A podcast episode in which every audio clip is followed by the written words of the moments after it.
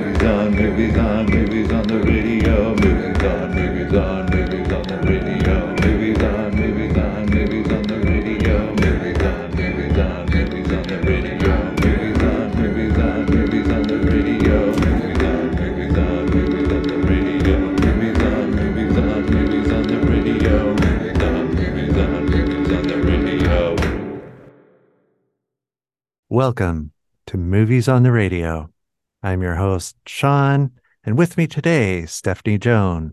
Stephanie is a filmmaker and producer. Her award winning film En Dehors de Toi screens during the first program of the Vancouver Island Short Film Festival. Welcome, Stephanie. Thank you so much for having me. En Dehors de Toi translates to Apart from You. It was a beautiful and heartbreaking film. Uh, obviously, you're a dancer. I think one of the things that's interesting, we're starting to see more works featuring performers cast in ways that subvert tradition. And this is one of the themes of the film. One of the ones that occurs to me that I really enjoyed was Kate Tempest's Philoctetes that featured an all female cast uh, that played for National Theatre Live. In this film, what about sort of and we don't want to spoil much of the film, but is there anything about subverting these sort of traditional casting and, and performance uh, ideals that inspires you? Sure. Um, yeah, I come from a from a mixed uh, arts background, from a performing arts background, and sort of other mediums. So in that respect, I was really excited to being uh, to be casting this film, looking for uh, actors who also, you know, were uh, artists of other mediums, specifically dance. The film is a uh, large portion a dance film. And so to me, it was really exciting to be able to showcase those talents of our actors on screen uh, in ways that, you know, have become more common, but it's still, it's still hard for, for actors to find roles where they can also express themselves, you know, through dance or through those other mediums. And of course, the film is also, you know, heavily um, centered around sort of uh, LGBTQ plus content and and expressing yourself, and that you know we are coming to see more in this day and age, but there's certainly still a lack of that sort of content out there. So I was also very excited to to put that on screen. And I, I think one of the there's a particular moment in the film where uh, where a queer dancer takes the role uh, of of a male dancer so you obviously have a history in dance, uh, not just as a dancer, but now as a producer and choreographer. So in terms of uh, sort of subverting traditional casting and performance, are there any dance pieces that you would like to see uh, be subverted in ways where maybe it's a it's a difference of casting or it's a difference of performance or anything that you'd like to strip down and sort of uh, reimagine with different performers uh, sort of moving through it? Mm, that's a really interesting question. Um, ballet itself, especially, tends to still be stuck in quite rigid gender roles. Um, you'll notice that the majority, if not all, traditional ballets uh, are very uh, masculine and feminine. There's a role of the, you know, the, the savior type of male and the female in distress. And uh, so I was excited to sort of challenge that in this film. Uh, there's a wonderful uh, company out of the United States called Ballez, which is uh, a sort of lesbian ballet company that does a lot of uh, homosexual partnering, you know, the same gendered partnering to showcase also that uh, women are strong enough to to hold each other and men are vulnerable enough to to sort of connect with each other in ways that often weren't displayed in in ballet before. Um, so i think that's wonderful and i would love to see a continuation of that in in more traditional ballet so I think there's an appetite to see these things shift. I think there's an appetite, particularly from audiences and arts audiences, uh, to see these gender roles shift, to see some of these questions asked and answered. And what do you think is what do you think the hesitancy or the reluctance to sort of eschew tradition and make some of these choices in different ways is in the larger context of dance and, and particularly ballet which which as you've said uh, seems to be quite rigid in its structures and traditions mm. Yeah, ballet is is one of the more traditional and, and historical art forms, and I think that uh, it tends to sort of be known as as an art form in which women in particular are conveyed as very uh, stereotypically feminine. They're they're frail and thin and look you know sort of effortless.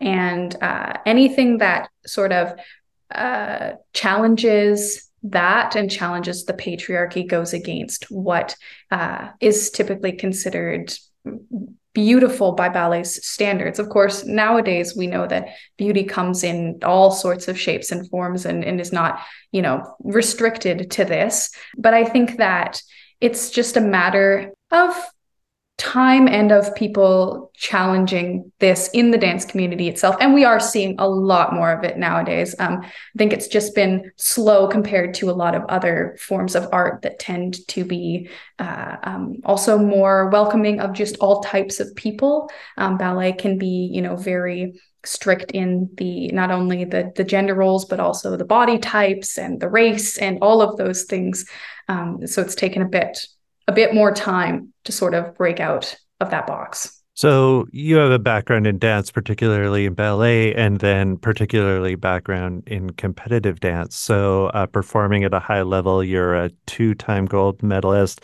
at the 2016 World Dance Championships in Wetzlar, Germany. So you shift from a world of being a dancer to now being a producer of stories that talk about uh, and tell stories about dance and try to tell a larger narrative. I think dance within itself, you're always trying to have a narrative within dance and within the movement. And so, how does that change when you're shifting from something that's more of I don't want to say an abstract narrative, but it's it's a narrative that is more open to interpretation and experience to something that's more of a direct narrative mm. where you have a clear story, you have a beginning, a middle, and end, you have characters and dialogue. So what does that shift look like for you in terms of writing and producing and thinking along more traditional narrative lines? Mm.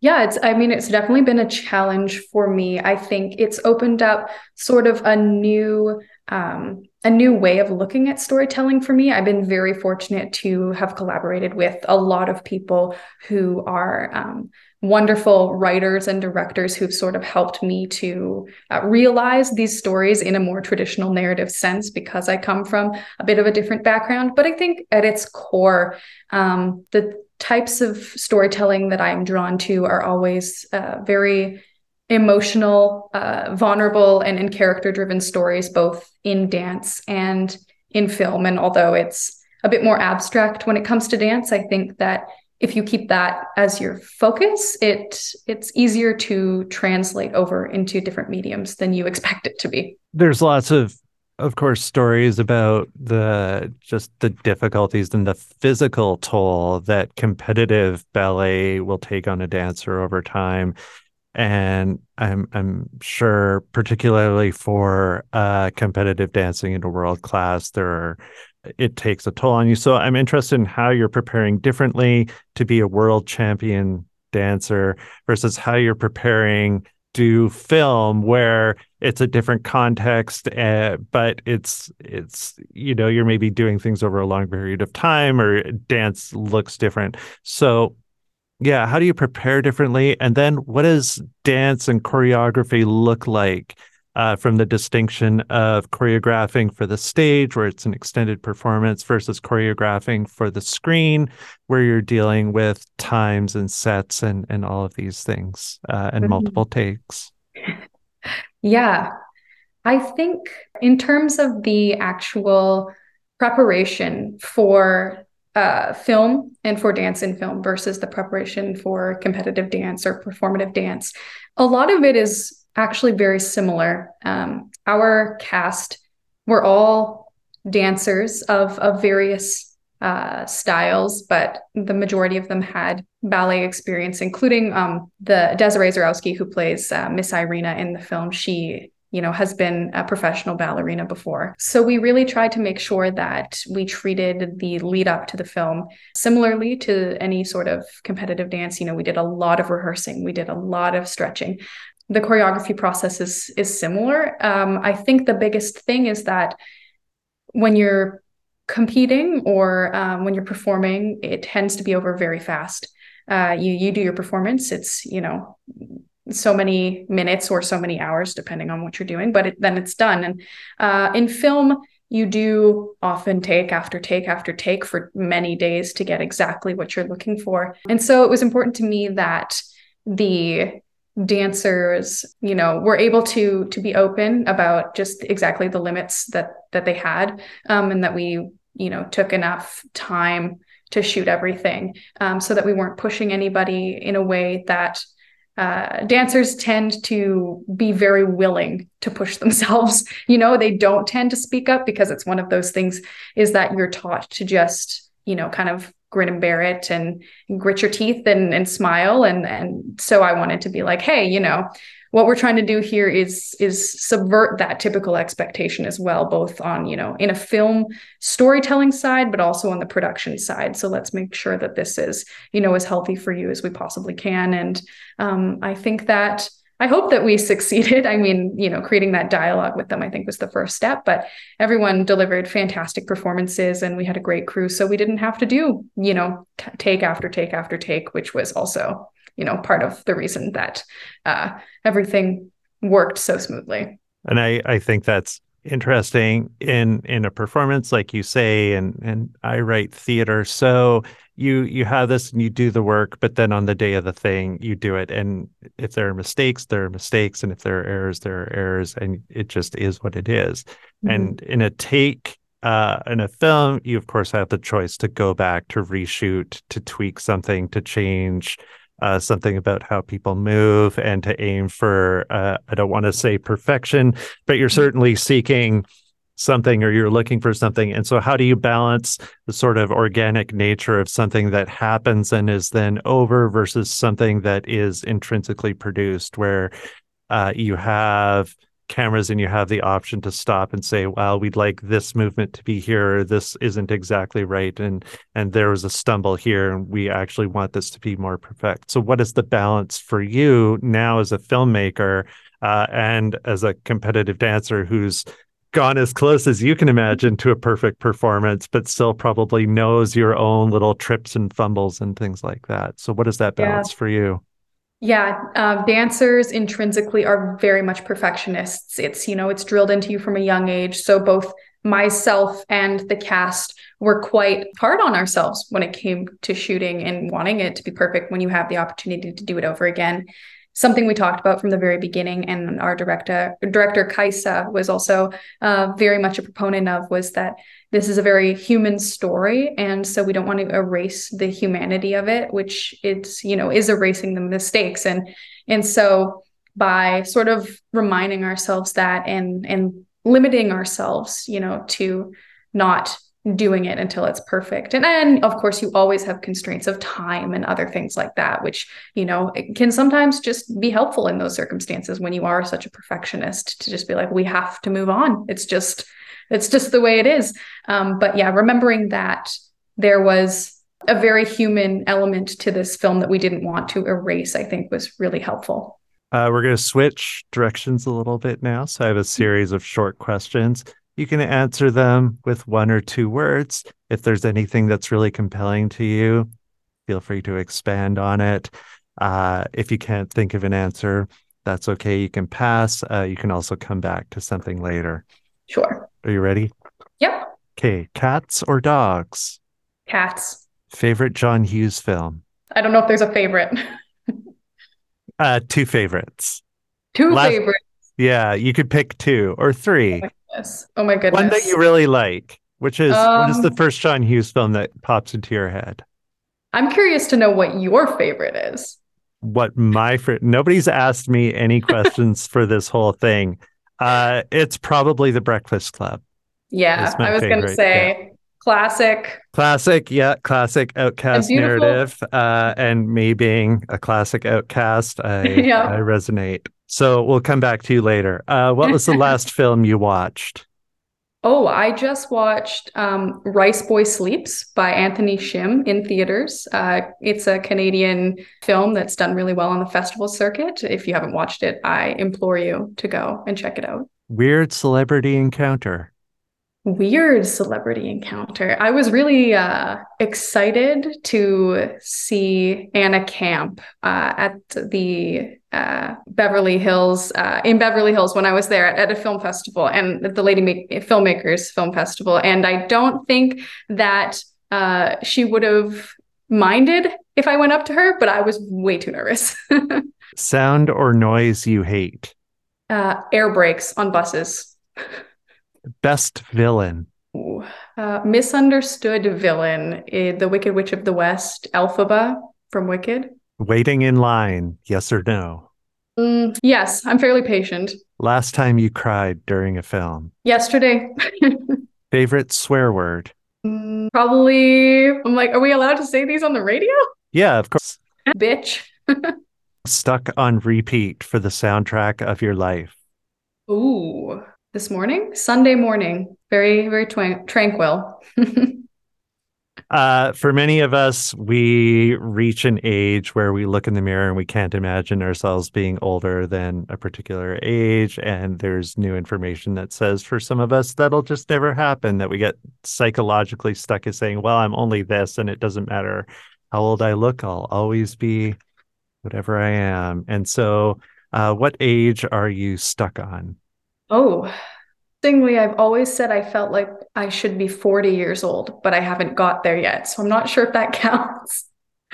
So you you look at yourself and and you feel 40 and you're just waiting for the rest of you to catch up. That's exactly it. Uh last film you hate watched. Ooh. Uh, um, that's a hard one. I don't, I don't hate films.